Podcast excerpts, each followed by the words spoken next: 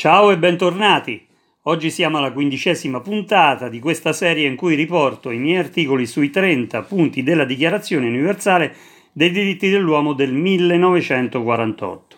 Gli articoli originali si trovano sul sito di informazione alternativa attivismo.info nella sezione dossier diritti umani.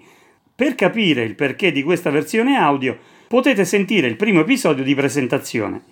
Quindi, terminati gli articoli che si occupavano direttamente della giustizia, veniamo al prossimo che riguarda la privacy. Questo è il testo. Articolo 12.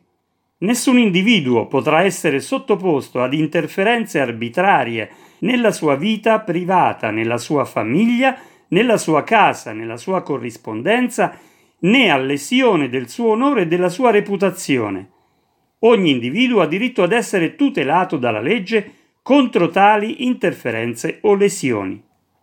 Probabilmente abbiamo di fronte uno dei diritti meno attuati e più violati fra i 30 dei diritti umani. Le violazioni in oggetto sono così tante, se ci pensiamo bene, che enumerarle comporterebbe molto più dello spazio di un articolo.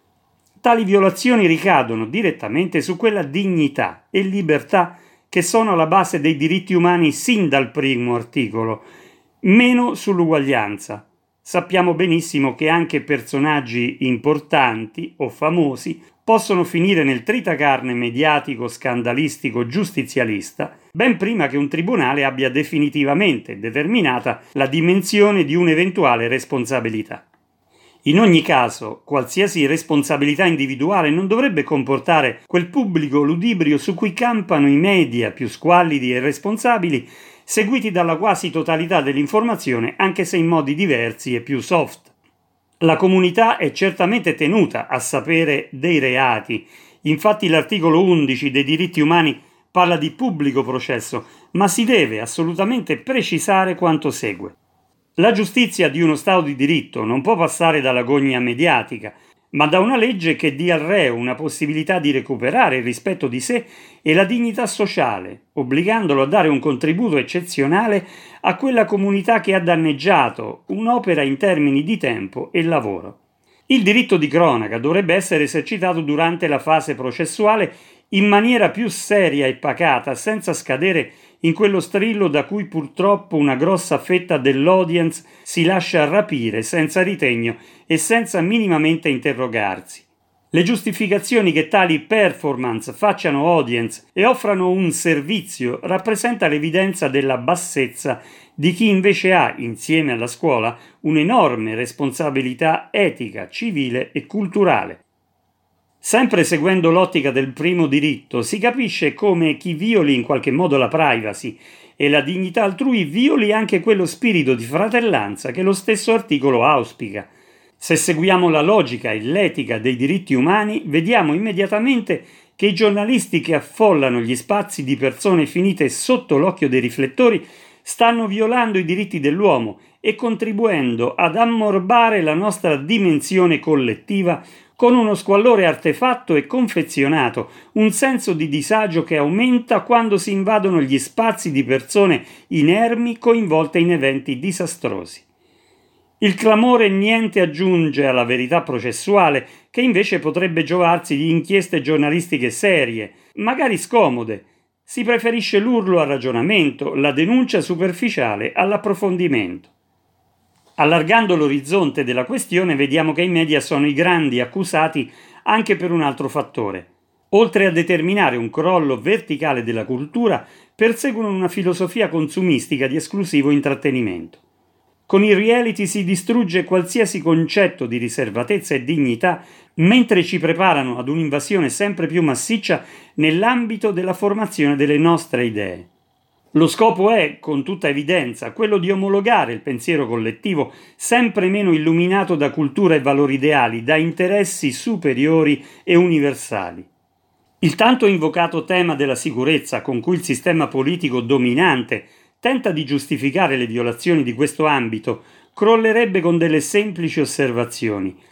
Da chi sono prodotte la maggior parte delle armi nel mondo, a quali gruppi possono essere fatti risalire la stragrande maggioranza dei media mondiali, a cosa ed a chi servono i conflitti mondiali e il terrorismo dei nostri giorni? La questione paura-sicurezza è un vecchio cavallo di battaglia dei peggiori regimi, però sempre efficace e di grande presa sull'odierno pubblico addormentato e frastornato dal sistema dell'informazione gridata. Oltre a quanto sin qui argomentato, il tema della privacy va comunque molto oltre, coinvolgendo l'intera nostra vita e la dimensione globale della modernità. Siamo infatti sempre più numeri da inserire nel big data una merce in mano alle corporazioni private. Il quadro che andiamo completando riguardo la privacy è di fatto quello della tecnologia e della mancanza di controllo da parte della società civile sulla sua ricerca e implementazione. Infosfera, big data, internet delle cose, smart nation sono quei concetti affascinanti che piacciono tanto alla politica e alla narrazione progressista immagini che stanno componendo il futuro prossimo venturo dominato dalla tecnologia e da un'intelligenza artificiale che con i suoi algoritmi agisce in base ad una realtà che non è più la nostra. Ciò è pericoloso in modo devastante.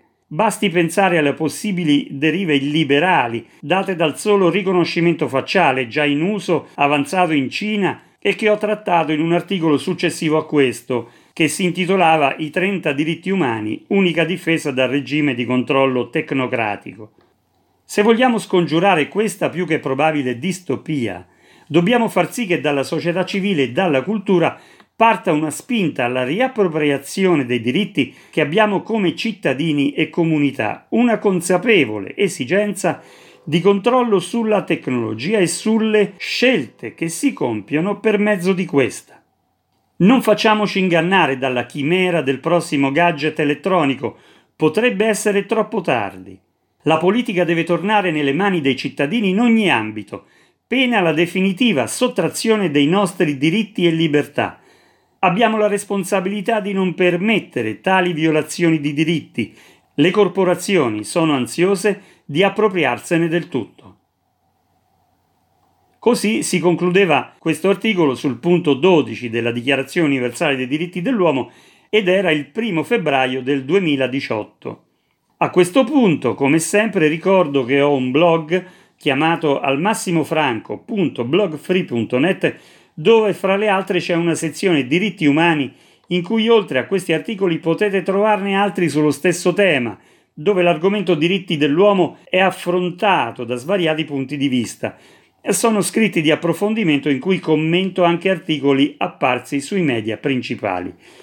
In rete potete trovare il mio libro, che è un programma politico ispirato ai 30 diritti, intitolato Linee guida per l'attuazione dei diritti umani. Spero che quanto ascoltato sia di vostro interesse e vi porti a condividerlo con i vostri amici. Un caro saluto e a presto. Qui è Massimo Franceschini e questo è I diritti umani e lo Stato della civiltà Facciamo chiarezza sui nostri valori e su quelli dell'Occidente. Un nuovo pensiero politico può anche aiutarci a vivere meglio.